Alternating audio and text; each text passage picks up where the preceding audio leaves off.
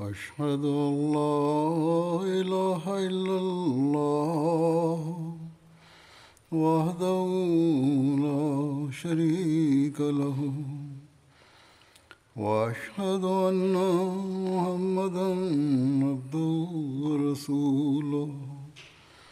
أما بعد فأعوذ بالله من الشيطان الرجيم. بسم الله الرحمن الرحيم. الحمد لله رب العالمين. الرحمن الرحيم. مالك يوم الدين. إياك نعبد وإياك نستعين. اهدنا الصراط المستقيم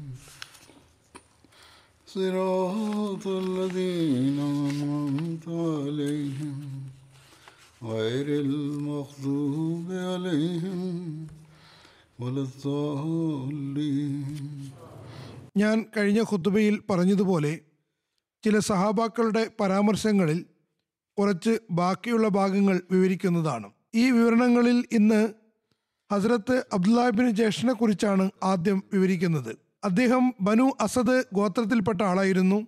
ഈ ഗോത്രം ബനി അബ്ദ് ഷംസിന്റെ ശാഖയായിരുന്നു എന്ന് ചിലർ പറയുന്നു. ചിലരുടെ അഭിപ്രായപ്രകാരം ഈ ഗോത്രം ഹറഫ് ബിൻ ഉമയ്യയുടെ ശാഖയാണ് എന്നും പറയുന്നുണ്ട്. ഹസ്രത്ത് അബ്ദുല്ല ബിൻ ജഹഷിന്റെ ശരീര പ്രകൃതിയെക്കുറിച്ച് ഇപ്രകാരം പറയുന്നു. അദ്ദേഹം വളരെ ഉയരം കൂടിയ ആളോ ഉയരം കുറഞ്ഞ വ്യക്തിയോ അല്ലായിരുന്നു. അദ്ദേഹത്തിന്റെ തലമുടി വളരെ ഇടതൂർന്നതായിരുന്നു. ഒരു ദൗത്യവേളയിൽ അദ്ദേഹത്തെ അമീറാക്കി നിയമിച്ചുകൊണ്ട് നബിസലല്ലാഹു അലൈഹി വസല്ലം പറഞ്ഞ കാര്യങ്ങൾ അദ്ദേഹത്തിന്റെ സുദൃഢതയെയും സ്ഥൈര്യത്തെയും നിർഭയത്വത്തെയും വെളിപ്പെടുത്തുന്നു. അതിനകത്ത് സാദിബിനു അബി വക്കാസ് പറയുന്നു നബിസലല്ലാഹു അലൈഹി വസല്ലം പറഞ്ഞു ഞാൻ നിങ്ങൾക്ക് മേൽ അമീറായി നിയമിക്കുന്ന വ്യക്തി ഒരുപക്ഷെ നിങ്ങളെക്കാൾ മികച്ചവനല്ലായിരിക്കാം. എന്നാൽ വിശപ്പും ദാഹവും സഹിക്കുന്നതിൽ നിങ്ങളെക്കാൾ ശക്തിയുള്ള വ്യക്തിയാണ്. പിന്നെ പറയുന്നു ഞങ്ങൾ അബ്ദുല്ലാ ബിൻ ജഹഷിന്റെ നേതൃത്വത്തിൽ മക്കയ്ക്കും തായിഫിനുമിടയിലുള്ള നഹല താഴ്വരയിലേക്ക് പോയി. ഈ ദൗത്യത്തിലെ വിജയത്തിന് ശേഷം ലഭിച്ച സമരാർജിത സ്വത്തുക്കളെക്കുറിച്ച് ഇപ്രകാരം എഴുതുന്നു. ചിലരുടെ അഭിപ്രായപ്രകാരം ഈ യുദ്ധത്തിൽ നിന്ന് ലഭിച്ച ഗനീമത്ത് മുതൽ ആദ്യമായി മുസ്ലിങ്ങൾ നേടിയെടുത്ത ഗനീമത്ത് മുതലായിരുന്നു. ഹജ്രത്ത് അബ്ദുല്ലാബിൻ ജാഷ് ഈ സമരാജിത സ്വത്തുക്കൾ അഞ്ച് ഭാഗങ്ങളായി തിരിക്കുകയും അതിൽ നാല് ഭാഗങ്ങൾ വിതരണം ചെയ്യുകയും ബാക്കി വന്ന ഒരു ഭാഗം ബൈത്തുൽ മാലിന് വേണ്ടി മാറ്റിവെക്കുകയും ചെയ്തു. ഇത് അന്നേ ദിവസം നിശ്ചയിക്കപ്പെട്ട ആദ്യത്തെ ഹുംസ് അഥവാ അഞ്ചിൽ ഒന്നായിരുന്നു. ഇമാം ഷാഫിയിൽ നിന്നുള്ള നിവേദനം. ഇസ്ലാമിൽ പതാകയുടെ ആരംഭം കുറിച്ചത് ഹസ്രത്ത് അബ്ല ബിൻ ജഹഷ് ആയിരുന്നു. അതുപോലെ ആദ്യമായി ഗനീമത്ത് മുതൽ ഹസ്രത്ത് അബ്ദുല്ല ബിൻ ജഹഷ് മുഖേനയാണ് നേടിയെടുക്കുകയും വിതരണം ചെയ്യുകയും ചെയ്തത്. ഹസ്രത് മിസ ബഷീർ അഹമ്മദ് സാഹിബ് സീറത്ത് ഖാത്തമുൻ നബീൻ എന്ന ഗ്രന്ഥത്തിൽ ഇദ്ദേഹത്തെക്കുറിച്ച് പറയുന്നു മക്കയിലെ നേതാവായിരുന്ന ഒയ്സ് ബിൻ ജാബിർ കുറേശികളുടെ ഒരു സംഘവുമായി വളരെ കൗശലപൂർവം മദീന പട്ടണത്തിന് വെറും മൂന്ന് മൈൽ ദൂരത്തുള്ള മേച്ചിൽപ്പുറത്ത് മിന്നലാക്രമണം നടത്തുകയും ഇത് വേറൊരു യുദ്ധമാണ്. മുസ്ലിങ്ങളുടെ ഒട്ടകങ്ങളെയും മറ്റും തെളിച്ചു കൊണ്ടുപോവുകയും ചെയ്തു.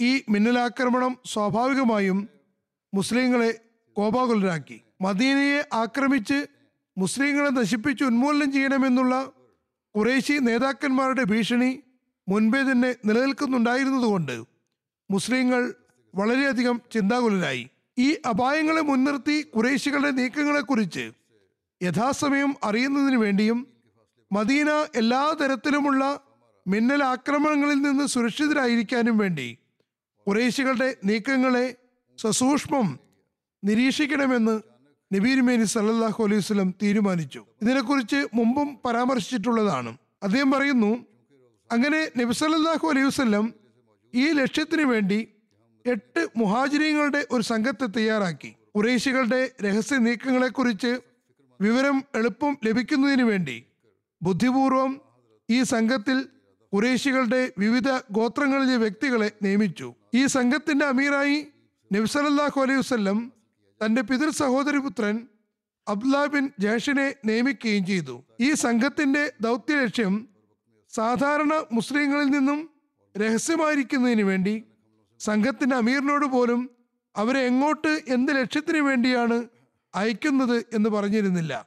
മറിച്ച് അവർ യാത്രയാകുമ്പോൾ അവരുടെ കയ്യിൽ ഒരു സീൽ വെച്ച കത്ത് നൽകുകയും ഈ കത്തിൽ നിങ്ങൾക്കുള്ള നിർദ്ദേശങ്ങൾ ഉണ്ട് എന്ന് പറയുകയും ചെയ്തിരുന്നു. ഈ സംഭവം മുമ്പും വിവരിക്കപ്പെട്ടിട്ടുണ്ടെങ്കിലും അതിരത് മിർസ ബഷീർ അഹമ്മദ് സാഹിബിന്റെ വിശദീകരണം പരാമർശിച്ചിട്ടുണ്ടായിരുന്നില്ല. അദ്ദേഹം എഴുതുന്നു നബീർമേനി സലല്ലാഹു അലൈഹി സ്വലം അവരോട് പറഞ്ഞു നിങ്ങൾ മദീനയിൽ നിന്ന് പുറപ്പെട്ട് രണ്ട് ദിവസത്തെ യാത്ര പൂർത്തിയാകുമ്പോൾ ഈ കത്ത് തുറന്നു നോക്കുകയും അതിലെ നിർദ്ദേശങ്ങൾ അനുസരിച്ച് പ്രവർത്തിക്കുകയും ചെയ്യുക. അങ്ങനെ അബ്ദുല്ലായും അദ്ദേഹത്തിന്റെ കൂട്ടാളികളും തങ്ങളുടെ യജമാനന്റെ കൽപ്പന പ്രകാരം പുറപ്പെടുകയും രണ്ട് ദിവസത്തെ യാത്ര പൂർത്തിയാക്കിയതിനു ശേഷം അബ്ദുള്ള നബീർമേനി സല്ലാഹു അലൈഹി സ്വലമിയുടെ കത്ത് തുറന്നു നോക്കുകയും ചെയ്തു. അതിൽ ഇങ്ങനെ എഴുതിയിരുന്നു. നിങ്ങൾ മക്കയ്ക്കും തായിഫിനും ഇടയിലുള്ള നഹ്ല താഴ്വരയിലേക്ക് പോവുകയും കുറേശികളുടെ അവസ്ഥയെക്കുറിച്ച് അറിയുകയും നമ്മെ വിവരമറിയിക്കുകയും ചെയ്യുക. മക്കയുടെ ഇത്രയും അടുത്തുപോയി വിവരങ്ങൾ ശേഖരിക്കുക വളരെ അപകടകരമായ ഒരു ജോലി ആയതിനാൽ നബിസല്ലാഹു അലൈഹി വസല്ലം ആ കത്തിന്റെ അവസാനത്തിൽ ഇപ്രകാരം ഒരു നിർദ്ദേശവും എഴുതിയിരുന്നു. ഈ വിവരം അറിഞ്ഞതിന് ശേഷം നിങ്ങളുടെ സംഘത്തിലെ ആരെങ്കിലും ഈ സംഘത്തോടൊപ്പം തുടരുന്നതിൽ അമാന്തിക്കുകയും തിരിച്ചു വരാൻ ആഗ്രഹിക്കുകയും ചെയ്യുകയാണെങ്കിൽ ആ വ്യക്തിയെ തിരികെ വരാൻ അനുവദിക്കുകയും ചെയ്യുക. അബ്ദുള്ള നബീർമേനി സലല്ലാഹു അലൈഹി സ്വലമിയുടെ ഈ നിർദ്ദേശം തന്റെ കൂട്ടാളികളെ കേൾപ്പിച്ചപ്പോൾ അവരെല്ലാവരും ഒരേ സ്വരത്തിൽ ഞങ്ങൾ എല്ലാവരും സസന്തോഷം ഈ സേവനത്തിന് തയ്യാറാണെന്ന് അറിയിക്കുകയുണ്ടായി. അതിനുശേഷം ഈ സംഘം നഹലയിലേക്ക് യാത്ര തിരിച്ചു. വഴിയിൽ ബഹ്റാൻ എന്ന സ്ഥലത്തെത്തിയപ്പോൾ സാദിബിന് അബി വക്കാസിന്റെയും ഉത്തുബിൻ ഖസ്വാന്റെയും ഒട്ടകം കാണാതെ പോവുകയും അവർ അതിനെ തെരഞ്ഞു തെരഞ്ഞ് തങ്ങളുടെ കൂട്ടാളികളിൽ നിന്ന് വിട്ടുപോവുകയുമുണ്ടായി. വളരെയധികം തെരഞ്ഞതിന് ശേഷവും അതിനെ കണ്ടെത്താൻ കഴിഞ്ഞില്ല. അങ്ങനെ ഈ സംഘം ആറ് ആളുകളായി ചുരുങ്ങി. ഹസ്രത്ത് സയദ് ബിൻ അബി വക്കാസിനെ കുറിച്ച് പരാമർശിച്ചപ്പോൾ അതിന്റെ ചില ഭാഗങ്ങളും വിവരിച്ചിട്ടുണ്ട്. വീണ്ടും എഴുതുന്നു മിസ്റ്റർ മാർഗലസ് ഈ സംഭവത്തെക്കുറിച്ച് ഇങ്ങനെ എഴുതുന്നു. സയദ് ബിൻ അബി വക്കാസും ഉത്മ ബിൻ ഗസ്വാനും മനഃപൂർവം തങ്ങളുടെ ഒട്ടകത്ത് ഉപേക്ഷിക്കുകയും അങ്ങനെ സംഘത്തിൽ നിന്ന് വിട്ടുമാറുകയും ചെയ്തു. അദ്ദേഹം എഴുതുന്നു ഇസ്ലാമിന് വേണ്ടി ജീവിതം സമർപ്പിച്ച ഈ വ്യക്തികളുടെ ജീവിതത്തിലെ ഓരോ സംഭവങ്ങളും അവരുടെ ധൈര്യത്തിന്റെയും അർപ്പണ മനോഭാവത്തിന്റെയും സാക്ഷ്യങ്ങളാണ്. ഇതിലൊരാൾ വേറെ മൗന യുദ്ധത്തിൽ കാഫറുകളാൽ ഷഹീദാക്കപ്പെടുകയും മറ്റൊരാൾ ധാരാളം ആപൽക്കരമായ യുദ്ധങ്ങളിൽ നിർണായക പങ്ക് വഹിക്കുകയും അവസാനം ഇറാഖിനെ മോചിപ്പിക്കുകയും ചെയ്തു. ഇത്തരം ആളുകളുടെ മേൽ വിവിധ രീതിയിലുള്ള സംശയങ്ങൾ വെച്ചു പുലർത്തുകയും അതും തന്റെ മനസ്സിൽ തോന്നിയതുപോലെ സംശയം പ്രകടിപ്പിക്കുകയും ചെയ്യുന്നത് മിസ്റ്റർ മാർഗലസ്സിക്ക് മാത്രം അവകാശപ്പെട്ടതാണ്. എഴുതുന്നു. മാർഗലി സാഹിബ് തന്റെ ഗ്രന്ഥത്തിൽ പറയുന്നു ഞാൻ ഈ പുസ്തകം തികച്ചും പക്ഷപാതരഹിതമായിട്ടാണ് എഴുതിയത്. പക്ഷേ ഈ വാക്കും ആക്ഷേപാർഹം തന്നെയാണ്.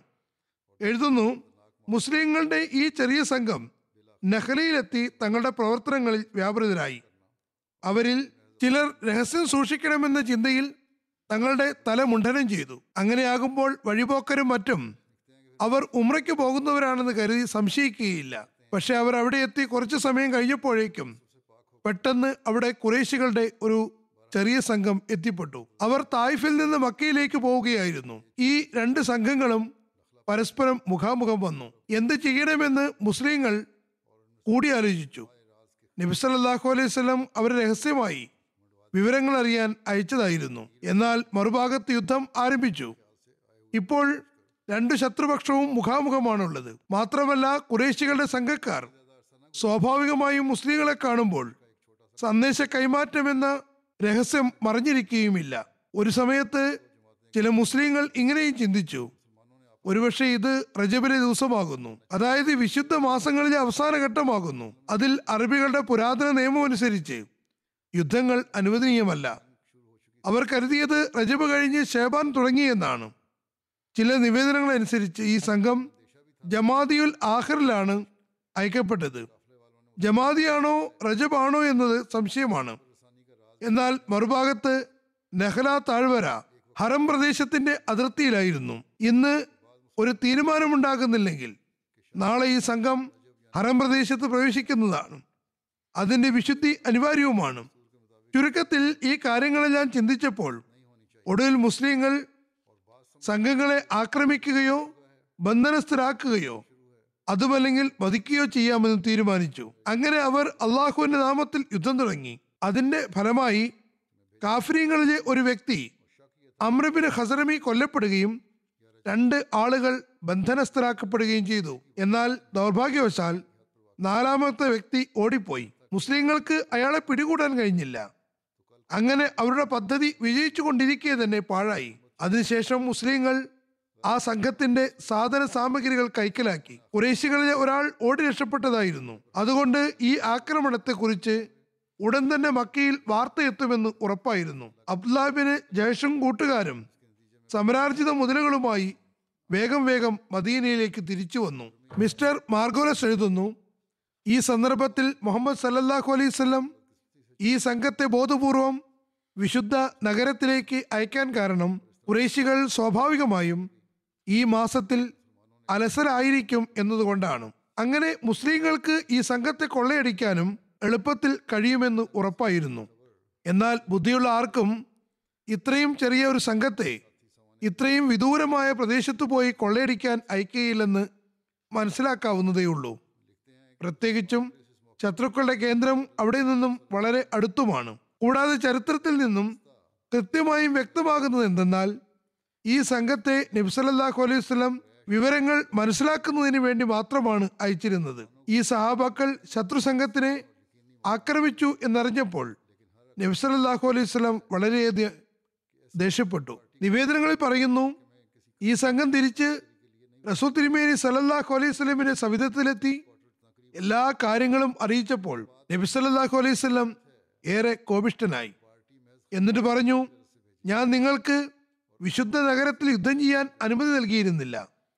മാത്രമല്ല സമരാർജിത സ്വത്തുക്കൾ വാങ്ങാനും തയ്യാറായില്ല. ഹസ്രത്ത് അബ്ദുല്ലായും സുഹൃത്തുക്കളും വളരെയേറെ ലജ്ജിക്കുകയും അസ്വസ്ഥരാവുകയും ചെയ്തു. എത്രത്തോളം എന്നാൽ അള്ളാഹുവിന്റെയും അവന്റെ റസൂലിന്റെയും നീരസം കാരണം തങ്ങൾ നശിപ്പിക്കപ്പെട്ടു പോകുമോ എന്ന് അവർ ചിന്തിച്ചു. സഹാബാക്കളും അവരെ വളരെയേറെ ഗുണദോഷിച്ചുകൊണ്ട് പറഞ്ഞു നിങ്ങൾക്ക് നൽകപ്പെടാത്ത കൽപ്പന പ്രകാരമാണ് നിങ്ങൾ ചെയ്തത്. നിങ്ങൾ വിശുദ്ധ നഗരത്തിൽ യുദ്ധം ചെയ്യുകയുണ്ടായി. ഈ ദൗത്യത്തിൽ യുദ്ധം ചെയ്യാൻ നിങ്ങളോട് കൽപ്പിച്ചിട്ട് പോലുമില്ല. മറുഭാഗത്ത് കുറേശികളും മുസ്ലിങ്ങൾ വിശുദ്ധ നഗരത്തെ അനാദരിച്ചു എന്ന് പറഞ്ഞ് ബഹളമുണ്ടാക്കാൻ തുടങ്ങി. മാത്രമല്ല കൊല്ലപ്പെട്ട അമ്രബിന് ഹസ്രമി ഒരു നേതാവുമായിരുന്നു. കൂടാതെ അയാൾ മക്കയുടെ നേതാവായിരുന്ന ഉത്തുബിൻ റബിയയുടെ സുഹൃത്തുമായിരുന്നു. അതും ഈ സംഭവത്തെ കുറേശികളുടെ കോപാഗ്നി വർദ്ധിപ്പിക്കാൻ നിമിത്തമാക്കി. അവർ കുറെ കൂടി ആവേശഭരിതരായി. മദീനയെ ആക്രമിക്കാൻ തയ്യാറെടുത്തു തുടങ്ങി. ബദർ യുദ്ധം കുറേശികളുടെ ഈ തയ്യാറെടുപ്പിന്റെയും ശത്രുതാപരമായ ആവേശത്തിന്റെയും കൂടി പരിണിതിയായിരുന്നു. ചുരുക്കത്തിൽ ഈ സംഭവം മുസ്ലിങ്ങൾക്കും ഗാഫറുകൾക്കുമിടയിൽ ഒരുപാട് മുറിവുറുപ്പിന് കാരണമായി. അവസാനം അള്ളാഹു മുസ്ലിങ്ങൾക്ക് സാന്ത്വനം നൽകിക്കൊണ്ട് ഇങ്ങനെ ഒരു ഖുർആാനിക വചനം ഇറക്കി. അത് ഇപ്രകാരമാകുന്നു. യസ് അലൂനക്ക അനി ഷെഹറിൽ ഹറാമി കിത്താലു ഫിഹി ഉൽ കിത്താലു ഫിഹി കബീറും വസദ്ദും അൻ സബീലില്ലാഹി വ കുഫറും ബി വൽ മസ്ജിദിൽ ഹറാമി വ ഇഖ്റാജു അഹ്ലി മിൻഹു അക്ബറു ഇന്ദല്ലാഹി വൽ ഫിത്നത്തു അക്ബറു മിനൽ കിത്താലി വലാ യസാലൂന യുകാത്തിലൂനക്കും ഹത്ത യറുദ്ദൂക്കും അൻദീനിക്കും ഇനിസ്തത്താവു അതായത് അവർ നിന്നോട് വിശുദ്ധ മാസങ്ങളിൽ യുദ്ധം ചെയ്യുന്നതിനെ കുറിച്ച് ചോദിക്കുന്നു. നീ അവരോട് പറയുക തീർച്ചയായും വിശുദ്ധ മാസങ്ങളിൽ യുദ്ധം ചെയ്യുന്നത് വളരെ കഠിനപരമായ സംഗതിയാകുന്നു. എന്നാൽ വിശുദ്ധ മാസത്തിൽ അള്ളാഹുവിന്റെ നീലിൽ നിന്ന് ആളുകളെ നിർബന്ധപൂർവം തടയുകയും മാത്രമല്ല വിശുദ്ധ മാസത്തിലും പരിശുദ്ധ മസ്ജിദിലും കുഫർ ചെയ്യുന്നത് അതായത് അതിന്റെ പരിശുദ്ധി ഹനിക്കുന്നതും പിന്നെ വിശുദ്ധ സ്ഥലത്ത് നിന്ന് അവിടെ വസിക്കുന്നവരെ ബലമായി തടയുന്നതും അല്ലയോ മുഷരിക്കീങ്ങളെ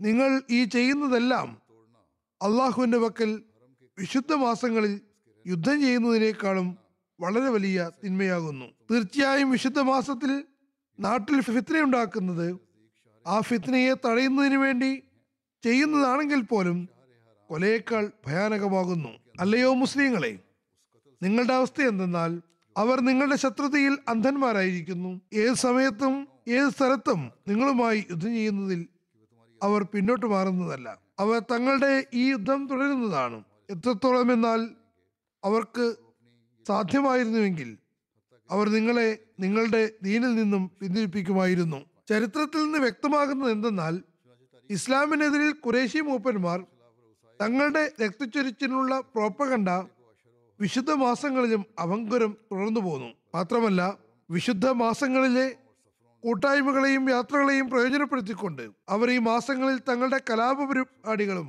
കൂടുതൽ സജീവമാക്കി.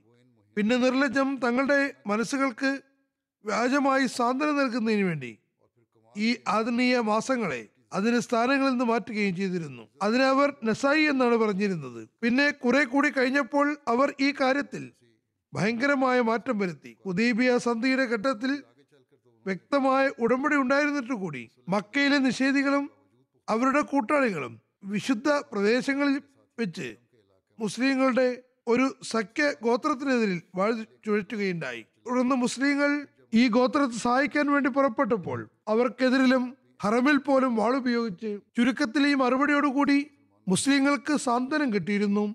കുറേശികളും കുറെയൊക്കെ തണുത്തു.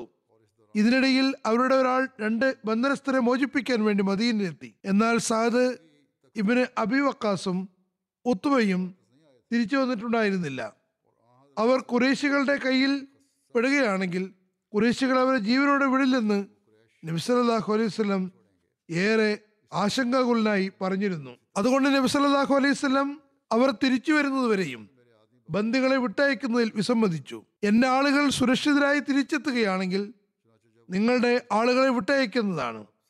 അങ്ങനെ അവർ രണ്ടുപേരും തിരിച്ചു വന്നപ്പോൾ നബി സല്ലല്ലാഹു അലൈഹി വസ്ലം ഫിദിയ വാങ്ങി ആ രണ്ട് ബന്ദികളെയും മോചിപ്പിച്ചു. എന്നാൽ ഈ നിബന്ധനകളിൽ ഒരാൾ മദീനയിൽ താമസിക്കുന്ന വേളയിൽ നബി സല്ലല്ലാഹു അലൈഹി വസ്ലമിന്റെ സ്വഭാവത്തിനും ഇസ്ലാമിക അധ്യാപനങ്ങളുടെ സാക്ഷാത്കാരത്തിനും വളരെ പ്രഭാവിതനാവുകയുണ്ടായി. അയാൾ സ്വതന്ത്രനായെങ്കിലും തിരിച്ചു പോകാൻ വിസമ്മതിച്ചു. നബി സല്ലല്ലാഹു അലൈഹി വസല്ലമിന്റെ കൈകൾ മുസ്ലിമായിക്കൊണ്ട് തിരുനബിയുടെ സംഘത്തിൽ ചേർന്നു. അവസാനം വേറെ മൗനയിൽ ഷഹീദായി. അദ്ദേഹത്തിന്റെ പേര് ഹക്കം ബിൻ കൈസാൻ എന്നായിരുന്നു. അതിനകത്ത് അബ്ദുലാബിന് ജയേഷിന്റെ വാൾ ഉഹദ് യുദ്ധ ദിവസം പൊട്ടിപ്പോയിരുന്നു നബ്സലാഹു അലൈഹി സ്വലം അദ്ദേഹത്തിന് ഉർജൂൻ അഥവാ ഈന്തപ്പനയുടെ ഒരു ശാഖ നൽകുകയുണ്ടായി അദ്ദേഹത്തിന്റെ കയ്യിൽ അത് വാളിന് പകരമായിരുന്നു. അന്നേ ദിവസം മുതൽ ഉർജൂൻ എന്ന പേരിലും പ്രസിദ്ധനായി തീർന്നു. അബു നയീം പറയുന്നു ഹജറത്ത് അബ്ദുല്ല ബിൻ ജേഷ് നാഥനെ ആദ്യം അറിയുന്നവനും ദൈവിക സ്നേഹത്തിൽ കുടിയിരുത്തിയ ആളും ഏറ്റവും ആദ്യം ഇസ്ലാമിക പതാക സ്ഥാപിച്ച ആളും ആയിരുന്നു. ഇമാം ഷാബയിൽ നിന്നുള്ള നിവേദനം എന്റെ അടുക്കൽ ബനി ആമിറിന്റെയും ബനി അസദിന്റെയും രണ്ട് വ്യക്തികൾ പരസ്പരം വഴക്കും വക്കാണവുമായി വരികയുണ്ടായി. ബനു ആമിറിലെ വ്യക്തി ബനി അസദിന്റെ ആളുകളുടെ കയ്യിൽ പിടിച്ചിരുന്നു. അസദി പറയുന്നുണ്ടായിരുന്നു എന്നെ കൈവിടൂ. പക്ഷേ ആമിര് പറയുന്നത് അള്ളാഹുവാണ് സത്യം. ഞാൻ നിങ്ങളെ വിടുന്നതല്ല. ഇമാം ഷെയ്ബി പറയുന്നു ഞാൻ അയാളോട് പറഞ്ഞു ബനി ഇസ്രായേലിന്റെ ബനു ആമിറിന്റെ സഹോദര ഇദ്ദേഹത്തെ വിടൂ. അസദിയോട് പറഞ്ഞു നിന്റെ ആറ് മേന്മകൾ അറേബ്യയിൽ മറ്റാർക്കും തന്നെയില്ല. ഒന്ന് നിങ്ങളുടെ ഇടയിലുള്ള ഒരു സ്ത്രീ. നബ്സലിസ്ലി വിവാഹം ചെയ്യാൻ ആഗ്രഹിച്ചപ്പോൾ അള്ളാഹു അത് നടത്തിക്കൊടുത്തു. അവർ രണ്ടുപേർക്കും ഇടയിലുണ്ടായ സന്ദേശവാഹകൻ ഹസ്രത് ജിബിലിയിലായിരുന്നു ആ മഹദി സൈനബ് ബിൻ ജേഷാണ് ഇതിന്റെ ഗോത്രത്തെ സംബന്ധിച്ചിടത്തോളം അഭിമാനകരമായ കാര്യമാണ്. രണ്ട് നിങ്ങളുടെ ഇടയിൽ ഉണ്ടായിരുന്ന ഒരാൾ സ്വർഗസ്ഥനായിരുന്നു. എന്നിട്ടും അദ്ദേഹം ഭൂമിയിൽ വിനയാന്യതനായി സഞ്ചരിച്ചു. അദ്ദേഹം അതിനകത്ത് ഉക്കാശബിൻ മഹസിൻ ആയിരുന്നു. ഇതും നിന്റെ ഗോത്രത്തെ സംബന്ധിച്ചിടത്തോളം അഭിമാനമാണ്. മൂന്നാമത്തേത് ഇസ്ലാമിൽ ആദ്യത്തെ പതാക നൽകപ്പെട്ട നിങ്ങളുടെ ഗോത്രത്തിലെ തന്നെ ഹജറത്ത് അബ്ദുല്ലാ ബിൻ ജേഷായിരുന്നു ഇതും നിന്റെ ഗോത്രത്തെ സംബന്ധിച്ചിടത്തോളം അഭിമാനകരമാണ്. നാല് ഇസ്ലാമിൽ ആദ്യമായി വിതരണം ചെയ്യപ്പെട്ട സമരാർജിത സ്വത്ത് അള്ളാ അബ്ദുല്ല ബിൻ ജയേഷിന്റെ യുദ്ധം മുതലായിരുന്നു. അഞ്ച് ബയ്യത്ത് റിസ്വാനിൽ ഏറ്റവും ആദ്യം ബയ്യത്ത് ചെയ്തത് നിന്റെ ജനതയിൽപ്പെട്ട വ്യക്തിയാണ്. അതായത് അദ്ദേഹം നബ്സല അലൈഹി സ്വലമിന്റെ സവിധത്തിലെത്തി പറഞ്ഞു യാ റസൂലല്ല അദ്ദേഹം ചോദിച്ചു നീ ഏത് കാര്യത്തിലാണ് ബയ്യത്ത് ചെയ്യുക? അദ്ദേഹം പറഞ്ഞു അങ്ങയുടെ മനസ്സിലുള്ള കാര്യത്തിൽ. നബ്സാസം ചോദിച്ചു എന്റെ മനസ്സിൽ എന്താണുള്ളതെന്ന് നിനക്കറിയുമോ? അദ്ദേഹം പറഞ്ഞു വിജയം അല്ലെങ്കിൽ ഷഹാദത്ത്. അങ്ങനെ നബ്സലാഹു അലൈഹി വസ്ലം അതിലത്ത് അബു സന്നാലിൽ നിന്ന് ബയ്യത്ത് വാങ്ങി. അതിനുശേഷം ആളുകൾ വന്ന് പറഞ്ഞു ഞങ്ങളും അതിലത്ത് അബൂ സന്നാന്റെ ബയ്യത്ത് ചെയ്യാൻ ആഗ്രഹിക്കുന്നു. ഇത് നിന്റെ ജനതയെ സംബന്ധിച്ചിടത്തോളം അഭിമാനകരമാണ്. ബദർ ദിവസം ഏഴ് മുഹാജിരിങ്ങൾ നിന്റെ ജനതയിൽപ്പെട്ടവരായിരുന്നു. ഇത് നിന്റെ ജനതയ്ക്ക് അഭിമാനകരമാണ്. ഒരു നിവേദനത്തിൽ പറയുന്നു അബ്ദുലാബിൻ ജേഷ് ഉഹദ് യുദ്ധ ദിവസം ഷഹീദായപ്പോൾ അതിനകത്ത് സൈനബ് ഹസീമ അദ്ദേഹത്തിന്റെ വിവാഹ വാഗ്ദാനത്തിൽ ഉണ്ടായിരുന്നു. അദ്ദേഹം ഷഹീദ് ആയതിനു ശേഷം നബിസലാഹ് അലൈഹി സ്വലം അതിനകത്ത് സൈനബ് ബിന്ത് ഹസീമയെ വിവാഹം കഴിച്ചു. അവർ എട്ട് മാസം വരെ നബിസലാ അലൈഹി വസല്ലമയുടെ കൂടെ കഴിഞ്ഞു. രണ്ട് മൂന്ന് മാസത്തിന് ശേഷം റബീൽ അഖറിന്റെ അവസാനത്തിൽ അവർ ഒഫാത്തായി എന്നും പറയപ്പെടുന്നു. നബി അലൈവലം അവരുടെ ജനാസ നമസ്കരിപ്പിച്ചു. ജന്നത്തുൽ ബക്കയിൽ കബറടക്കി. ബാക്കി വിവരങ്ങൾ നേരത്തെ കഴിഞ്ഞതാണ്. അടുത്ത വിവരണം ഹജറത്ത് സാലിബിൻ ഷക്രാനെ സംബന്ധിച്ചുള്ളതാകുന്നു. ചിലരുടെ വീക്ഷണത്തിൽ ഹജറത്ത് ഷക്രാനും ഹജറത്ത് ഉമ്മ ഐമനും നബ്സലല്ലാഹു അലൈഹി സ്വലമിന് തന്റെ പിതാവ് മുഖേന പിന്തുടർച്ചാവകാശമായി കിട്ടിയവരായിരുന്നു. അടിമകളായിരുന്നു. ബദർ- യുദ്ധത്തിന് ശേഷം നബി സല്ലല്ലാഹു അവരെ സ്വതന്ത്രരാക്കി. നബി അലിസ്ലമിയുടെ വഫാത്തിന് ശേഷം നബി സല്ലല്ലാഹു അലൈഹി സ്വലമിനെ കുളിപ്പിക്കാൻ സൗഭാഗ്യം ലഭിച്ചവരിൽ അതിലത്ത് സാലിഹ് ഇവർ ശുക്രാനും ഉണ്ടായിരുന്നു. മുസ്നദ് ഇമാം അഹമ്മദ് ബിൻ ഹംബൽ നിന്നുള്ള നിവേദനം അതിലത്ത് സാലിഹിന് ലഭിച്ചുള്ള സൗഭാഗ്യമാണിത്. കുളിപ്പിക്കുന്നതിനെ കുറിച്ചുള്ള പരാമർശത്തിൽ നബി സല്ലല്ലാഹു അലൈഹി സ്വലം ഹദ്രത്ത് സാലിഹിന് ലഭിച്ചുള്ള സൗഭാഗ്യമാണിത്. കുളിപ്പിക്കുന്നതിനെ കുറിച്ചുള്ള പരാമർശമാണ് നബ്സല്ലാസ്ലമിനെ കുളിപ്പിക്കുമ്പോൾ വെള്ളം ഒഴിച്ചു കൊടുത്തിരുന്ന സാബാക്കളിൽ അതിർത്ത് സ്വാലി ശുക്രാനും അതിർത്ത് ഉസാം ബിൻ സെയ്ദും ഉണ്ടായിരുന്നു. നിവേദനത്തിൽ പറയുന്നു അതിർത്ത് ഇബിൻ അബ്ബാസിൽ നിന്നുള്ള നിവേദനം നബിസ്വല്ലാ അലിസ്ലമിനെ കുളിപ്പിക്കുന്നതിന് വേണ്ടി ആളുകൾ ഒത്തുകൂടിയപ്പോൾ വീട്ടിൽ നബിസ്വല്ലാ അലിസ്ലമിന്റെ കുടുംബക്കാർ മാത്രമാണ് ഉണ്ടായിരുന്നത്. നബി പിതൃബിൻ Hazrat Abbas Hazrat Ali Hazrat Fazl bin Abbas Hazrat Qusam bin Abbas Hazrat Usama bin Zaid Hazrat Salih Shaqran നബ്സ സ്വതന്ത്രനാക്കിയ അടിമയായിരുന്നു. ഇതിനിടയിൽ വീടിന്റെ വാതിൽക്കൽ നിന്നിരുന്ന ബനു ഔഫ് ബിൻ ഖദർജിലെ ഹസ്രത്ത് ഔസ് ബിൻ കൗരി അൻസാരി ഇദ്ദേഹം ബദറിലും ഉൾപ്പെട്ടിരുന്നു.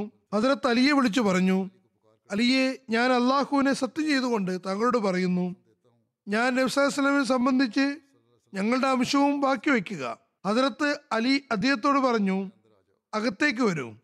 അങ്ങനെ അദ്ദേഹവും അകത്തേക്ക് വന്നു. നബ്സലല്ലാഹു അലൈഹി സ്വലമിനെ കുളിപ്പിക്കുമ്പോൾ അവിടെ സന്നിഹിതനായിരുന്നു. പക്ഷെ അദ്ദേഹം കുളിപ്പിക്കുന്നതിൽ ഭാഗമാക്കായില്ല നിവേദകൻ പറയുന്നു ഹദരത്ത് അലി നബ്സലല്ലാഹു അലൈഹി സ്വലമിനെ തന്റെ നെഞ്ചോട് ചാരി ഇരുത്തുകയുണ്ടായി. അലൈഹി വസ്ലമിന്റെ കുപ്പായം ഹദ്രത്ത് അബ്ബാസ് ഫതിലും കുസുമും ഹദ്രത്ത് അലിയോടൊപ്പം ചേർന്ന് മാറ്റുകയും ഹദ്രത്ത് ഉസാമയും സാലി ശക്രാനും വെള്ളമൊഴിക്കുകയും ചെയ്തുകൊണ്ടിരുന്നു. അതിരത്ത് അലി നബി സല്ലാ അലൈഹി സ്വലമിനെ കുളിപ്പിക്കുകയും ചെയ്തു. അല്ലാമ ബിലാദിരി പറയുന്നു അതിരത്ത് ഉമർ അതിരത്ത് സക്രാന്റെ മകൻ അബ്ദുറഹ്മാനിബിനു ചക്രാനെ അതിരത്ത് അബൂ മൂസ അശ്ശിരിയുടെ അടുക്കലേക്ക് പറഞ്ഞയച്ചുകൊണ്ട് എഴുതി ഞാൻ നിങ്ങളുടെ അടുക്കിലേക്ക് ഒരു നല്ല മനുഷ്യനെ നബ്സല്ലാ അലൈഹി സ്വലം തിരുമേനി സ്വതന്ത്രനാക്കിയ അടിമയെ ഈ അബ്ദുറഹ്മാൻ ഇബിനു സാലിഹ് ശുക്രാനെ അയക്കുകയാണ്. നബിസലല്ലാഹു അലൈഹി സ്വലമിന്റെ പക്കൽ അദ്ദേഹത്തിന്റെ പിതാവിനുണ്ടായിരുന്ന സ്ഥാനത്ത് പരിഗണിച്ചുകൊണ്ട് അദ്ദേഹത്തോട് പെരുമാറണം. മറ്റൊരു നിവേദനത്തിൽ പറയുന്നു ഹദരത്ത് ഷക്രാൻ മദീനയിൽ താമസം തുടങ്ങി. അദ്ദേഹത്തിന്റെ ഒരു വീട് ബസറയിലും ഉണ്ടായിരുന്നു. ഹദരത്ത് ഉമറിന്റെ ഖിലാഫത്ത് കാലത്താണ് അദ്ദേഹം വഫാത്തായത്. അദ്ദേഹത്തിന്റെ കുടുംബത്തിലെ അവസാനത്തെ അംഗം ഹാറൂൺ റഷീദിന്റെ കാലത്ത് മദീനയിൽ വെച്ച് വഫാത്തായി. അതുപോലെ ബസറയിലും അദ്ദേഹത്തിന്റെ കുടുംബത്തിലൊരു വ്യക്തി താമസിച്ചിട്ടുണ്ടായിരുന്നു. മസഹബ് പറയുന്നു അദ്ദേഹത്തിന്റെ തലമുറ തുടർന്നു പോയോ എന്നതിനെ കുറിച്ച് എനിക്ക് അറിവില്ല. ഹദ്രത് സാലിഹ് ചക്രാൻ നിവേദനം ചെയ്യുന്നു. ഞാൻ റസൂദ്ദിനിമേനി സലല്ലാഹു അലൈഹി വസല്ലം ഒരു കഴുതപ്പുറത്ത് ഖൈബറിലേക്ക് യാത്ര ചെയ്യുന്നതായി കണ്ടിട്ടുണ്ട്. നബി സല്ലാ അലൈഹി സ്വലം ആംഗ്യത്തിലൂടെയാണ് അപ്പോൾ നമസ്കരിച്ചത്. അതായത് വാഹന മൃഗത്തിൽ നിന്ന് നമസ്കരിക്കുകയായിരുന്നു.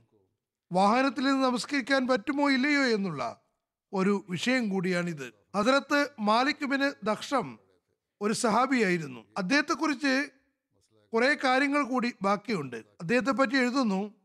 അതിനകത്ത് മാലിക് ബിൻ ദക്ഷമിന്റെ പേര് മാലിക് ബിൻ ദക്ഷീം എന്നും ഇബിന് ദക്ഷം എന്നും പറയപ്പെടുന്നു. അദ്ദേഹത്തിന്റെ പിതാവിന്റെ പേര് ദക്ഷം ബിൻ മർസഖ എന്നായിരുന്നു. അദ്ദേഹത്തിന്റെ പേര് Dukhshum bin Malik bin Dukhshum bin Marsakha എന്നും വന്നിട്ടുണ്ട്.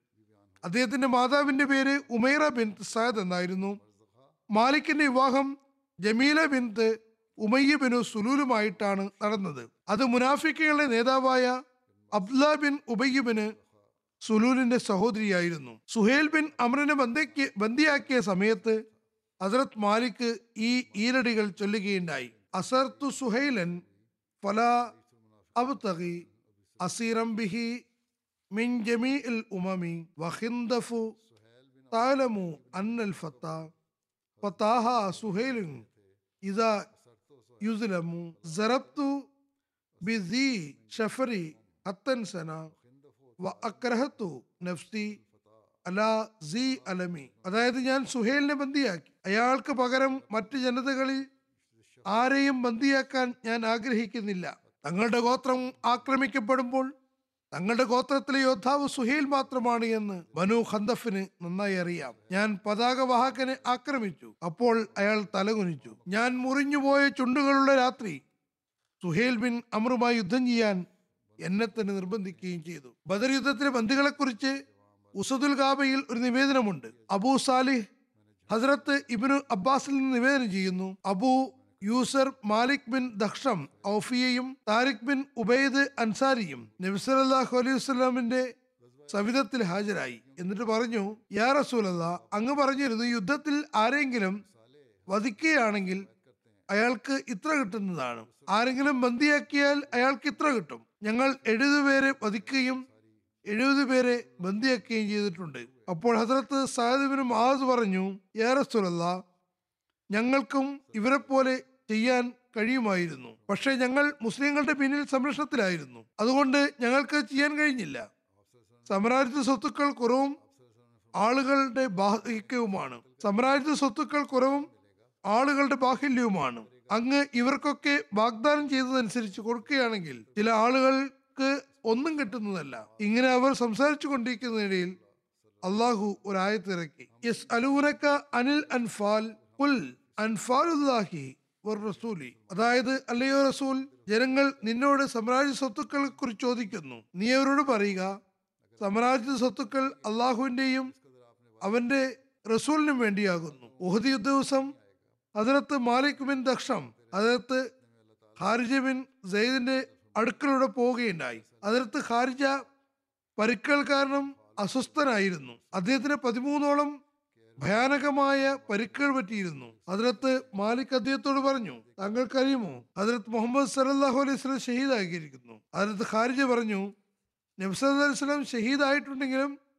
അള്ളാഹു അദ്ദേഹത്തെ ജീവിപ്പിച്ചിരിക്കുന്നു. അവരൊരിക്കലും മരിക്കുന്നവനല്ല. നബ്സലാഹു അലൈഹി വസ്ലം സന്ദേശം എത്തിച്ചിരിക്കുന്നു. വക്കാത്തിലു അൻ ദീനിക്. അതായത് നിങ്ങളുടെ അതുകൊണ്ട് നിങ്ങളും നിങ്ങളുടെ ദീനിന് വേണ്ടി പോരാടുക. മറ്റൊരു നിവേദനത്തിൽ ഈ സംഭവം ഇങ്ങനെ രേഖപ്പെട്ടിരിക്കുന്നു. നബ്സലിസ്ലം ഷഹീദായി എന്ന കിംവദന്തി പരന്ന സമയത്ത് മാലിക് ബിൻ ദക്ഷം ഹജറത് ഖാർജിബിൻ ബിൻ സെയ്ദിന്റെ അടുക്കലൂടെ പോകാൻ ഇടവന്നു. അദ്ദേഹം ആ സമയത്ത് ഇരിക്കുകയായിരുന്നു. അദ്ദേഹത്തിന്റെ നെഞ്ചിൽ പതിമൂന്ന് ഭയാനകമായ പരുക്കൾ പറ്റിയിരുന്നു. ഹജറത്ത് മാലിക് അദ്ദേഹത്തോട് ചോദിച്ചു നിങ്ങൾക്കറിയുമോ? നബി സല്ലല്ലാഹു അലൈഹി വസ്ലം ഷഹീദാക്കപ്പെട്ടിരിക്കുന്നു. അതിനകത്ത് ഖാരിജ പറഞ്ഞു മുഹമ്മദ് സല്ലാ അലൈഹി സ്വലം ഷഹീദായെങ്കിലും തീർച്ചയായും അള്ളാഹു ജീവിച്ചിരിക്കുന്നു. അവൻ ഒരിക്കലും മരിക്കുന്നതല്ല.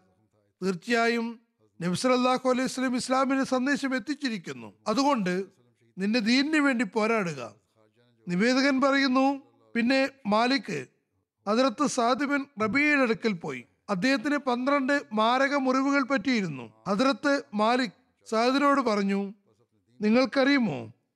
ഹജറത് മുഹമ്മദ് സല്ലല്ലാഹു അലൈഹി സ്വലം ഷഹീദാക്കപ്പെട്ടിരിക്കുന്നു. ഹജറത് സാദ് മറുപടിയായി പറഞ്ഞു നബ്സാസ്ലം തന്നെ നാഥന്റെ സന്ദേശം എത്തിച്ചിരിക്കുന്നു എന്നതിൽ ഞാൻ സാക്ഷ്യം വഹിക്കുന്നു. കാരണം നിങ്ങൾ നിങ്ങളുടെ ദീനിനു വേണ്ടി പോരാടുക. കാരണം അള്ളാഹു ജീവിച്ചിരിക്കുന്നവനാകുന്നു. അവനൊരിക്കലും മരിക്കുന്നതല്ല. ഒരു നിവേദനത്തിൽ പറയുന്നു കുറച്ച് ആളുകളിൽ അധികം പേരും നബ്സലല്ലാഹു അലൈഹി സ്വലമിന്റെ സമുദ്രത്തിലെത്തി പറഞ്ഞു ഹജറത് മാലിക്കുബിന് ദക്ഷം മുനാഫിക്കങ്ങളുടെ അഭയകേന്ദ്രമാണ്. നബ്സലല്ലാഹു അലൈഹി സ്വലം പറഞ്ഞു അദ്ദേഹം നമസ്കരിക്കുന്നില്ലേ? അതായത് നിങ്ങൾ പറയുന്ന അതേ അതായത് നിങ്ങൾ പറയുന്നു അദ്ദേഹം മുനാഫിക്കാണെന്ന്. അദ്ദേഹം നമസ്കരിക്കുന്നില്ലേ? അപ്പോൾ ജനങ്ങൾ പറഞ്ഞു നമസ്കാരത്തിൽ ഒരു നന്മയുമില്ല. അപ്പോൾ നബിസലാഹു അലൈഹി വസല്ലം രണ്ടു തവണ ഇങ്ങനെ പറഞ്ഞു നമസ്കരിക്കുന്നവരെ വധിക്കുന്നതിൽ നിന്ന് ഞാൻ തടയപ്പെട്ടിരിക്കുന്നു. ഇത് ഇന്നത്തെ മുസ്ലിങ്ങൾക്കും ഒരു പാഠമാണ്. ഒരു നിവേദനമനുസരിച്ച് നബ്സല്ലാ അലൈഹി സ്വലം ഹസരത് മാലിക് ബിൻ ദക്ഷമിനോടൊപ്പം ഹസരത്ത് ഹസരത്ത് മാമിൻ അദിയയുടെ സഹോദരൻ ഹസരത്ത് ആസിം ബിൻ അദിയനെ മസ്ജിദ് സിറാർ തകർക്കത്തിന് വേണ്ടി പറഞ്ഞയക്കുകയുണ്ടായി. അദ്ദേഹം ഹസരത്ത് മാലിക്കിനെ കുറിച്ച് പറയുന്നു. അദ്ദേഹത്തിന്റെ തലമുറ തുടർന്നു പോയില്ല. ഇനി ഹസരത്ത് ഉക്കാശ ബിൻ മെഹസനെ കുറിച്ചുള്ള കുറച്ച് വിവരണമാണുള്ളത്. അദ്ദേഹത്തിന്റെ പേര് ഉക്കാശ എന്നായിരുന്നു. മെഹസൻ ബിൻ ഖറസാൻ എന്നതായിരുന്നു അദ്ദേഹത്തിന്റെ പേര്. അബു മൂസൻ എന്നായിരുന്നു വിളിപ്പേര്. അതിനകത്ത് അബൂ ബക്കർ ഉദാഹുനുവിന്റെ ഖിലാഫത്ത് കാലത്ത് ഹിജ്ര പന്ത്രണ്ടിൽ അദ്ദേഹം ഷഹീദായി. ഇമാം ഷാഫി ഉക്കാശയെ കുറിച്ച് പരിചയപ്പെടുത്തുന്നു. അദ്ദേഹം പറയുന്നു സ്വർഗസ്ഥനായ ഒരു വ്യക്തി ഉണ്ടായിരുന്നു. പക്ഷെ എന്നിട്ടും അദ്ദേഹം ഭൂമിയിൽ വിന്യാന്യതനായി സഞ്ചരിച്ചിരുന്നു. അത് ഉക്കാശ ബിൻ മഹസിൻ ആയിരുന്നു. ഹിജിരി രണ്ടിൽ ബദർ യുദ്ധം കഴിഞ്ഞ ഉടനെ നബ്സല്ലാ അലൈഹി സ്വലം ഹസരത്ത് അബ്ദുല്ല ബിൻ ജേഷനെ ഒരു ഒട്ടകത്തിനായി അയക്കുകയുണ്ടായി. ഈ സൈനിക സംഘത്തിൽ ഹദരത്ത് ഉക്കാശ ബിൻ മെഹസനും ഉൾപ്പെടുന്നു. സീറത്ത് ഹൽബിയിൽ പറയുന്നു ഉഹദ് യുദ്ധ അവസരത്തിൽ നബിസ്വലം തുടർച്ചയായി വില്ലുകൊണ്ട് ശരങ്ങൾ ഉതിർക്കുകയായിരുന്നു.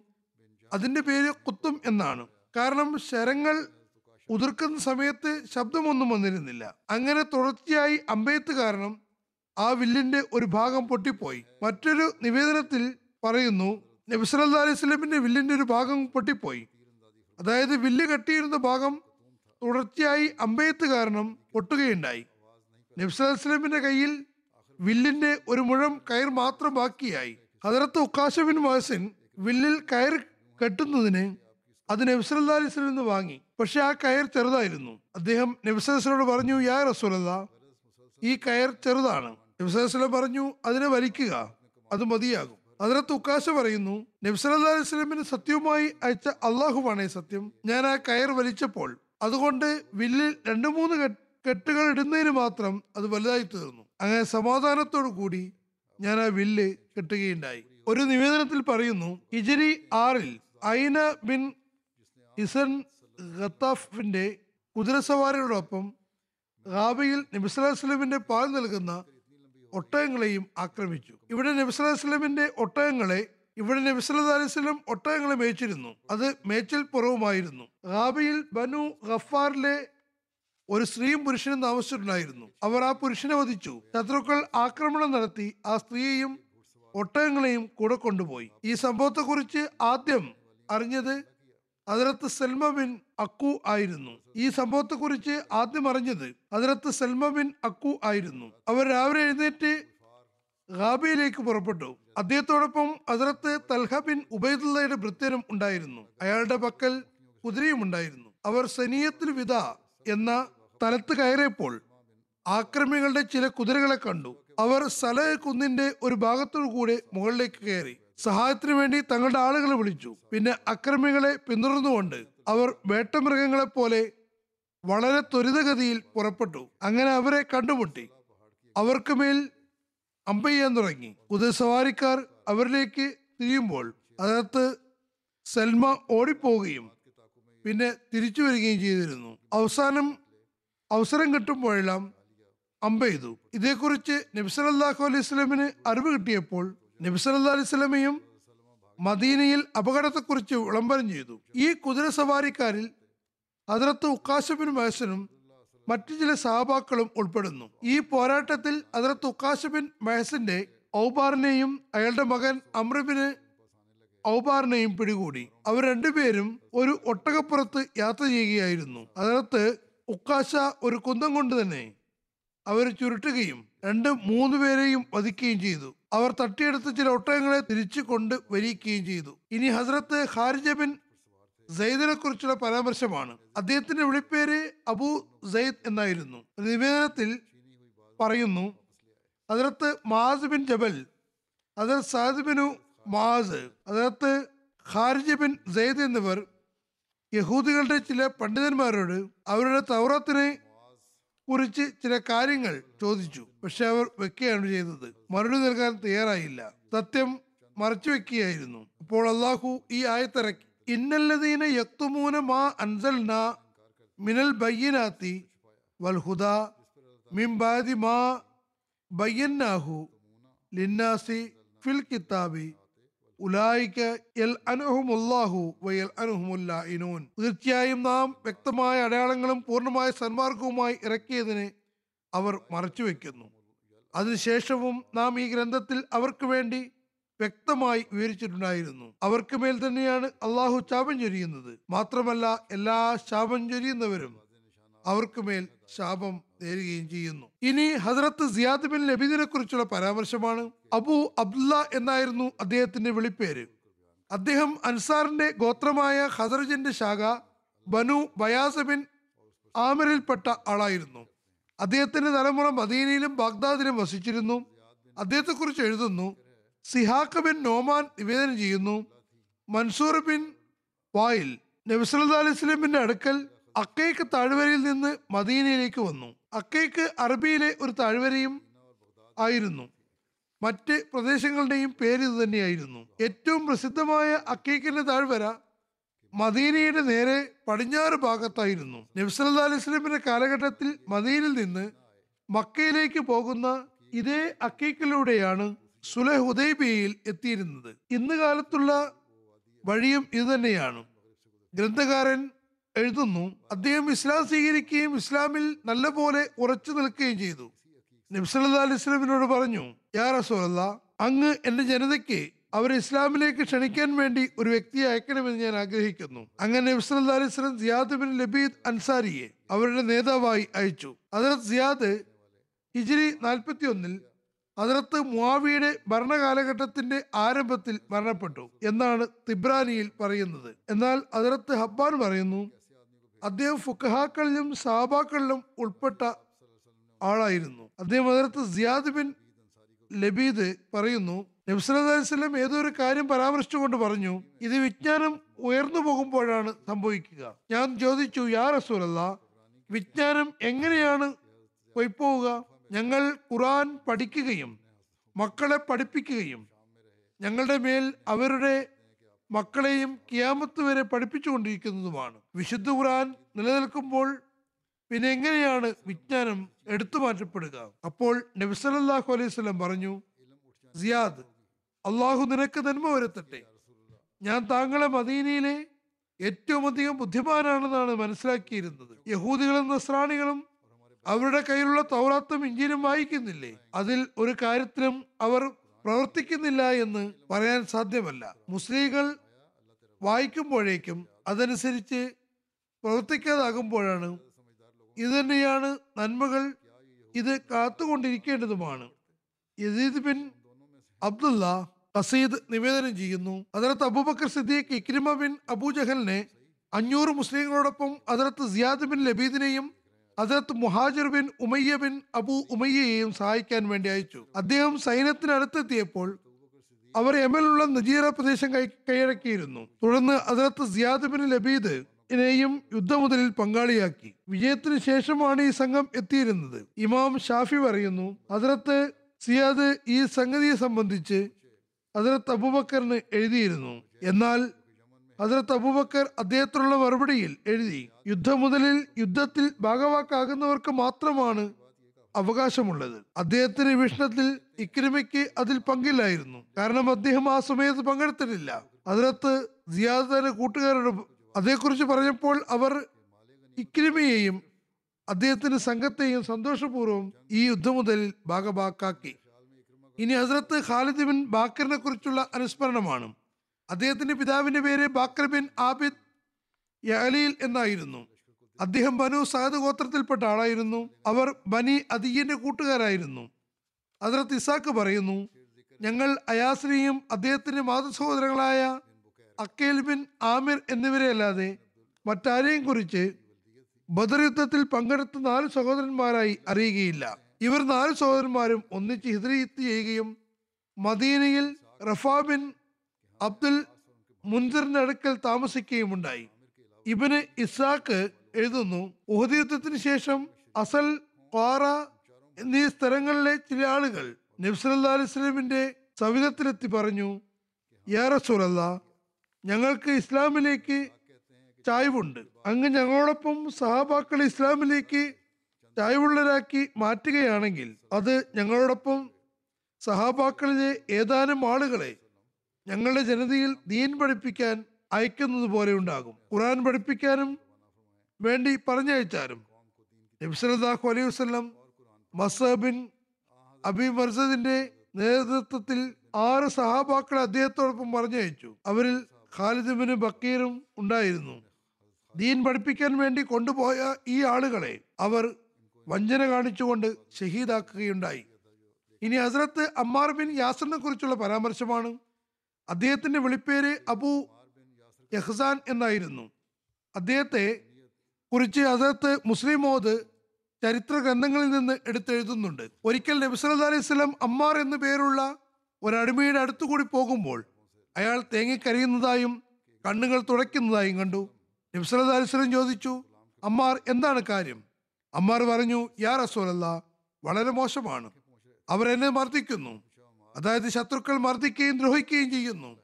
അവരെന്റെ വായിൽ നിന്ന് അങ്ങേക്കെതിരിലും ദേവതകൾക്ക് അനുകൂലമായും വാക്കുകൾ പറയുന്നതുവരെയും എന്നെ വിടുന്നില്ല.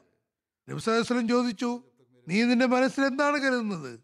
അദ്ദേഹം പറഞ്ഞു എനിക്ക് എന്റെ മനസ്സിൽ അചഞ്ചലമായ വിശ്വാസമാണുള്ളത്. ഞാൻ വായ കൊണ്ട് താങ്കൾക്കെതിരിൽ പറഞ്ഞെങ്കിലും ഹൃദയത്തിൽ എനിക്ക് വിശ്വാസമുണ്ട്. നബ്സലം പറഞ്ഞു ഹൃദയം സമാധാനത്തിലാണെങ്കിൽ അള്ളാഹു നിന്റെ ഈ ദൗർബല്യത്തെ പുറത്തു വരുന്നതാണ്. അതിനകത്ത് അമ്മാർ ബിൻ യാസറിന്റെ ഹബിഷയിലേക്കുള്ള ഹിജറത്തിനെ കുറിച്ച് അഭിപ്രായ വ്യത്യാസമുണ്ട്. ചിലരുടെ വീക്ഷണത്തിൽ അദ്ദേഹം രണ്ടാമത്തെ ഹബിഷ ഹിജറത്തിലാണ് ഭാഗഭാക്കായത് അതിർത്ത് ഉസ്മാന്റെ ഖിലാഫത്ത് കാലഘട്ടത്തിലുണ്ടായ പ്രക്ഷുബ്ധാവസ്ഥയെക്കുറിച്ച് പരാമർശിച്ചുകൊണ്ട് അതിർത്ത് ഖലീഫ സാനി പറയുന്നു ഈ അസ്വസ്ഥത അതിരുകടന്നപ്പോൾ സഹാബാക്കൾക്കും ഗവർമാർ ഗവർണർമാരെ സംബന്ധിച്ച് പരാതിയുള്ള കത്തുകൾ കിട്ടിത്തുടങ്ങി. അവരെല്ലാവരും ഒന്നിച്ച് ഹജറത്ത് ഉസ്മാനോട് പറഞ്ഞു പുറത്ത് എന്തൊക്കെയാണ് നടക്കുന്നത് എന്ന് താങ്കൾക്കറിയില്ലേ? അദ്ദേഹം പറഞ്ഞു എനിക്ക് ലഭിക്കുന്ന റിപ്പോർട്ടുകൾ അനുസരിച്ച് സമാധാനമാണെന്നാണ് അറിയുന്നത്. സഹാബാക്കൾ പറഞ്ഞു ഞങ്ങളുടെ പക്കൽ ഇന്ന ഇന്ന രീതിയിലുള്ള കത്തുകൾ പുറത്തു നിന്നും വരുന്നുണ്ട്. അതേക്കുറിച്ച് അന്വേഷിക്കേണ്ടതാണ്. അതിർത്ത് ഉസ്മാൻ ആരെയാണ് അന്വേഷണത്തിന് വിടേണ്ടത് എന്ന് അവരുമായി കൂടിയാലോചിച്ചു.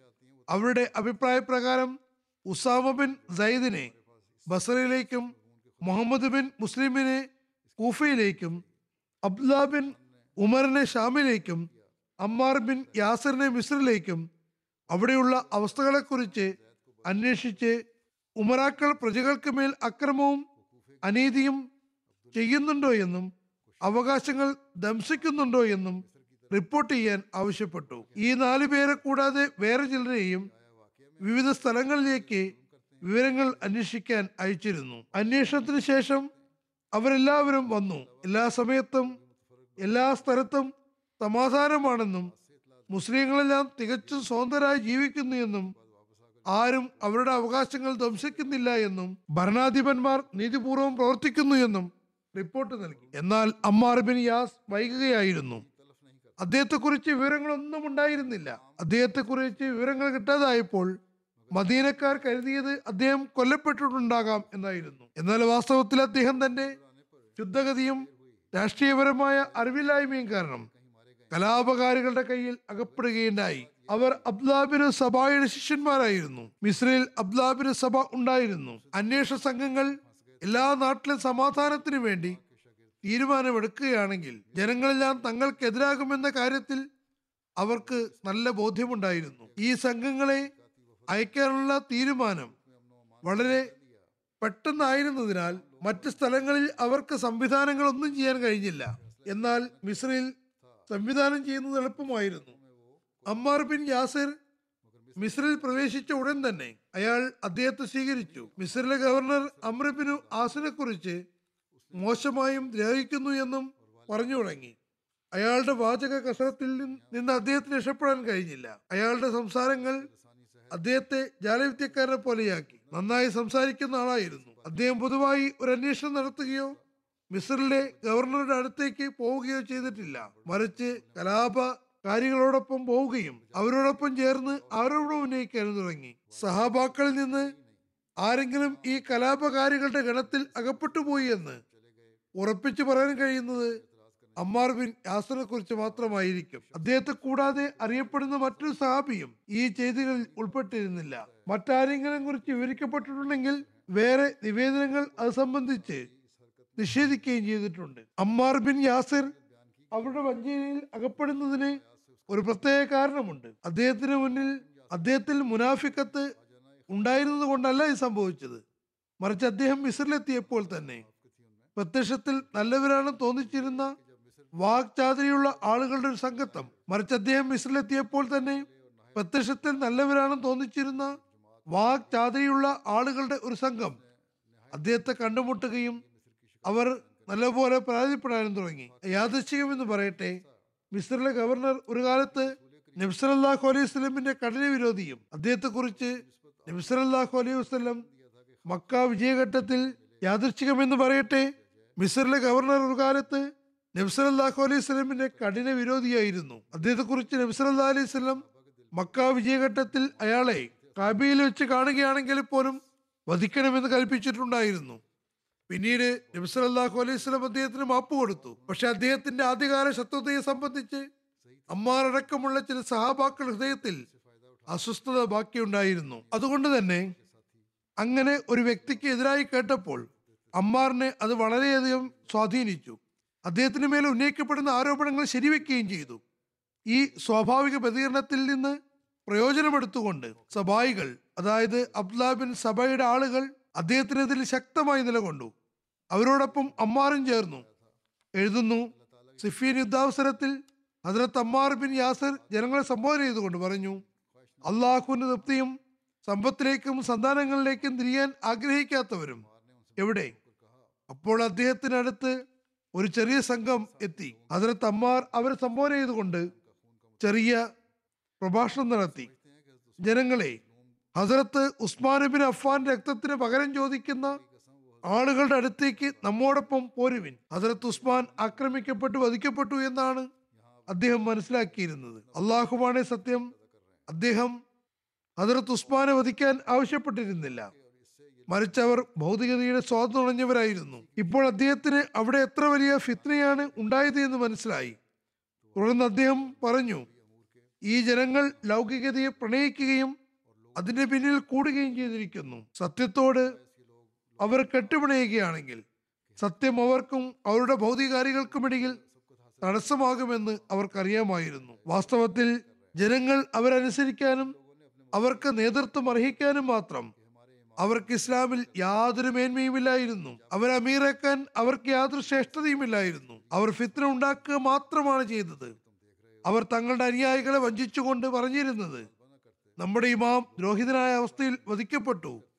അങ്ങനെ ധിക്കാരികൾ രാജാക്കന്മാരാകുകയാണ്. ഇത് ഒരു വലിയ കുൽസിത നീക്കമായിരുന്നു. അത് നിങ്ങൾ കാണുന്ന ഈ സ്ഥലം വരെയും എത്തുകയുണ്ടായി. അവർ അതിനകത്ത് ഉസ്മാൻ രക്തത്തിന് പകരം ചോദിച്ചിട്ടില്ലായിരുന്നു എങ്കിലും രണ്ടാളുകൾ പോലും അവരെ പിന്തുണയ്ക്കുന്നുണ്ടായിരുന്നില്ല. തുടർന്ന് അദ്ദേഹം പറയുന്നു അള്ളാഹുവേ മുൻപ് പലതവണ ഞങ്ങളെ സഹായിച്ചതുപോലെ ഞങ്ങളെ സഹായിക്കണമേ. നീ അവരെ അവരുടെ ഉദ്ദേശങ്ങളിൽ വിജയിപ്പിക്കുകയാണെങ്കിൽ അവർ നിന്റെ ദാസന്മാർക്കിടയിൽ പുതിയ കാര്യങ്ങൾ ആരംഭിച്ചത് കാരണം ഒരു വേദനാജനകമായ ശിക്ഷയിൽ ഒരുമിച്ചു കൂട്ടേണമേ. മുഹമ്മദ് ബിന് അമ്രം മറ്റും നിവേദനം ചെയ്യുന്നു സിഫിയൻ യുദ്ധത്തിൽ ഘോരമായ പോരാട്ടം നടക്കുകയായിരുന്നു.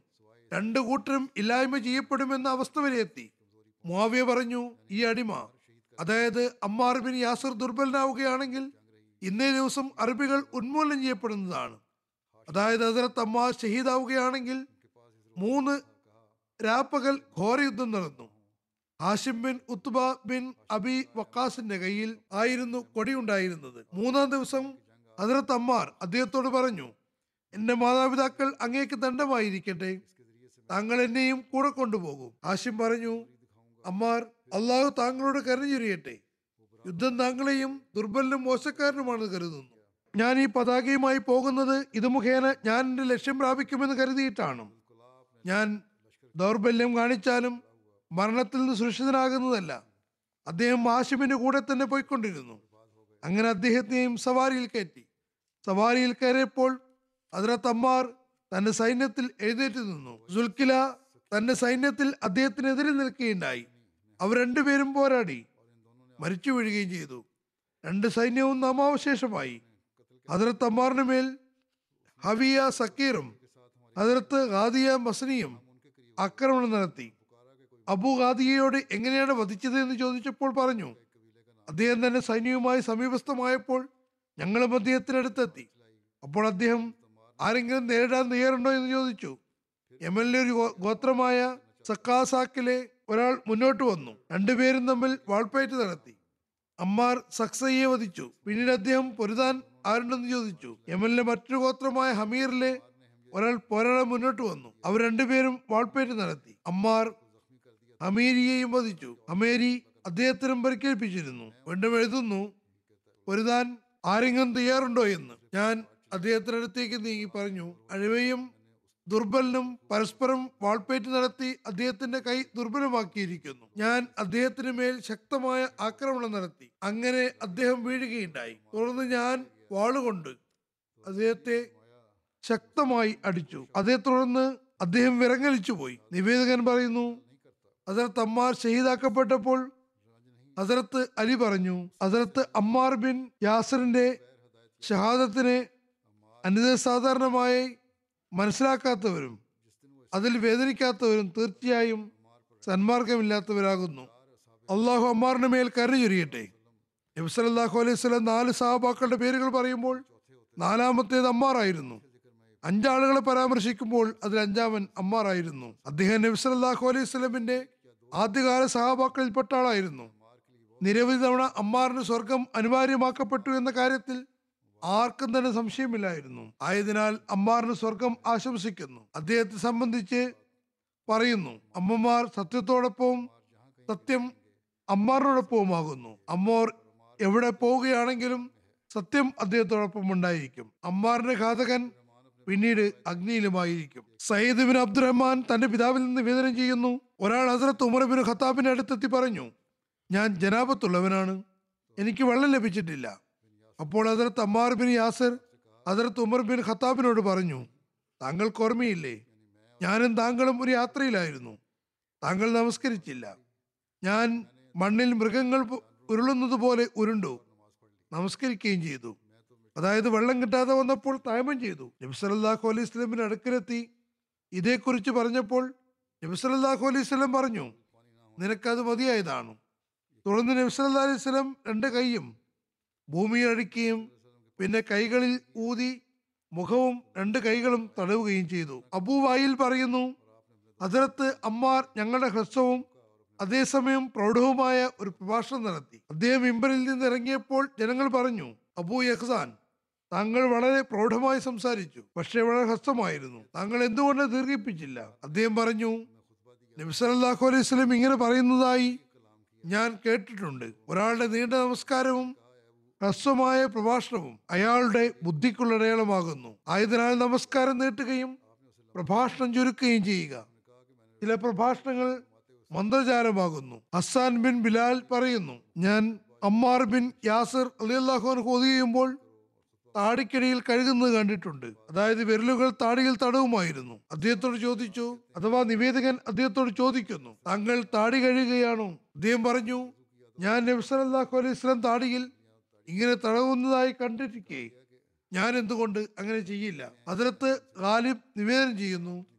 ഒരാൾ അമ്മാർ ബിൻ യാസിർ റലിയല്ലാഹുനുഹുവിന്റെ അടുക്കൽ ആയിഷ റലിയല്ലാഹുനുവിനെ സംബന്ധിച്ച് കുറ്റം പറഞ്ഞപ്പോൾ അദ്ദേഹം പറഞ്ഞു ദൗർഭാഗ്യവാനെ മാറിപ്പോ. നീ നബ്സല്ലാഹു അലൈഹി സ്വലമിന്റെ പ്രിയ പത്നിക്ക് അസ്വസ്ഥത ഉണ്ടാക്കുകയാണോ? ഈ കുറച്ച് വിവരങ്ങൾ ഉണ്ടായിരുന്നു. ബാക്കി വന്നത് ഇൻഷാല്ല പിന്നീടാകാം. ഒരു സങ്കടകരമായ വാർത്ത കൂടിയുണ്ട്. ബൊക്കിനോഫാസയിൽ മിനിഞ്ഞാന്ന് നമ്മുടെ ഭാഗത്ത് ഒൻപത് ആളുകളെ ഷഹീദാക്കുകയുണ്ടായി. വളരെ സങ്കടകരമായ സംഭവമാണിത്. ഇന്നാലില്ലാഹി വ ഇന്നാലിഹി രാജീവൻ അവരെ വളരെ മൃഗീയമായ രീതിയിലാണ് ഷഹീദാക്കിയത്. അത് അവരുടെ വിശ്വാസത്തിന്റെ പരീക്ഷണം കൂടിയായിരുന്നു. അതിലവർ ഉറച്ചു നിന്നു. ഇത് കണ്ണടച്ച് ഫയർ ചെയ്യുകയല്ലായിരുന്നു. മറിച്ച് ഓരോരുത്തരെയും വിളിച്ച് ഷഹീദാക്കുകയാണ് ചെയ്തത്. ഏതായിരുന്നാലും കുറച്ച് വിവരണങ്ങൾ വന്നിട്ടുണ്ട്. കുറച്ച് വന്നുകൊണ്ടിരിക്കുകയും ചെയ്യുന്നു. അതുകൊണ്ട് ഇൻഷാല്ല വിശദമായി അടുത്ത ജുമാക്ക് വിവരിക്കുന്നതാണ്. അള്ളാഹു അവരിൽ കരുണ ചൊരിയുകയും എല്ലാവരുടെയും പദവികൾ ഉയർത്തുകയും ചെയ്യുമാറാകട്ടെ. ദ്വായും ചെയ്തുകൊണ്ടിരിക്കുക. അവിടുത്തെ ഏറ്റവും അവിടുത്തെ അവസ്ഥ ഉഗ്രവാദികൾ വന്ന് അവരെ ഭീഷണിപ്പെടുത്തിക്കൊണ്ട് വീണ്ടും മസ്ജിദ് ഉണ്ടാക്കുകയാണെങ്കിൽ അവിടുത്തെ അവസ്ഥ ഉഗ്രവാദികൾ വന്ന് അവരെ ഭീഷണിപ്പെടുത്തിക്കൊണ്ട് വീണ്ടും മസ്ജിദ് തുറക്കുകയാണെങ്കിൽ വീണ്ടും വന്ന് ആക്രമണം നടത്തുമെന്ന് പറഞ്ഞിരിക്കുന്നു. അള്ളാഹു അവിടെയുള്ള അഹമ്മദികളെ ഇവരുടെ ദ്രോഹങ്ങളിൽ നിന്ന് സംരക്ഷിക്കുമാറാകട്ടെ. ഏതായാലും ഇൻഷാല്ല അടുത്ത ആഴ്ച വിശദമായി വിവരിക്കുന്നതാണ്.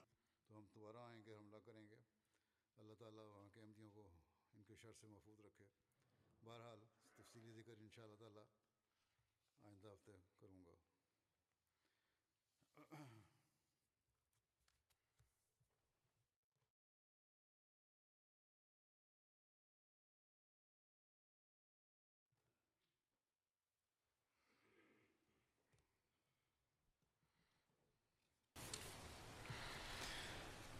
الحمد لله الحمد لله نحمده ونستعينه ونستغفره ونؤمن به ونتوكل عليه ونعوذ بالله من شرور أنفسنا ومن سيئات أعمالنا. من يهده الله فلا مضل له ومن يضلل فلا هادي له. ونشهد أن لا إله إلا الله. ونشهد أن محمدا عبده ورسوله. عباد الله رحمكم الله. إن الله يأمر بالعدل والإحسان. وإيتاء ذي القربى وينهى عن الفحشاء والمنكر والبغي يعظكم لعلكم تذكرون. اذكروا الله يذكركم وادعوه يستجب لكم ولذكر الله أكبر.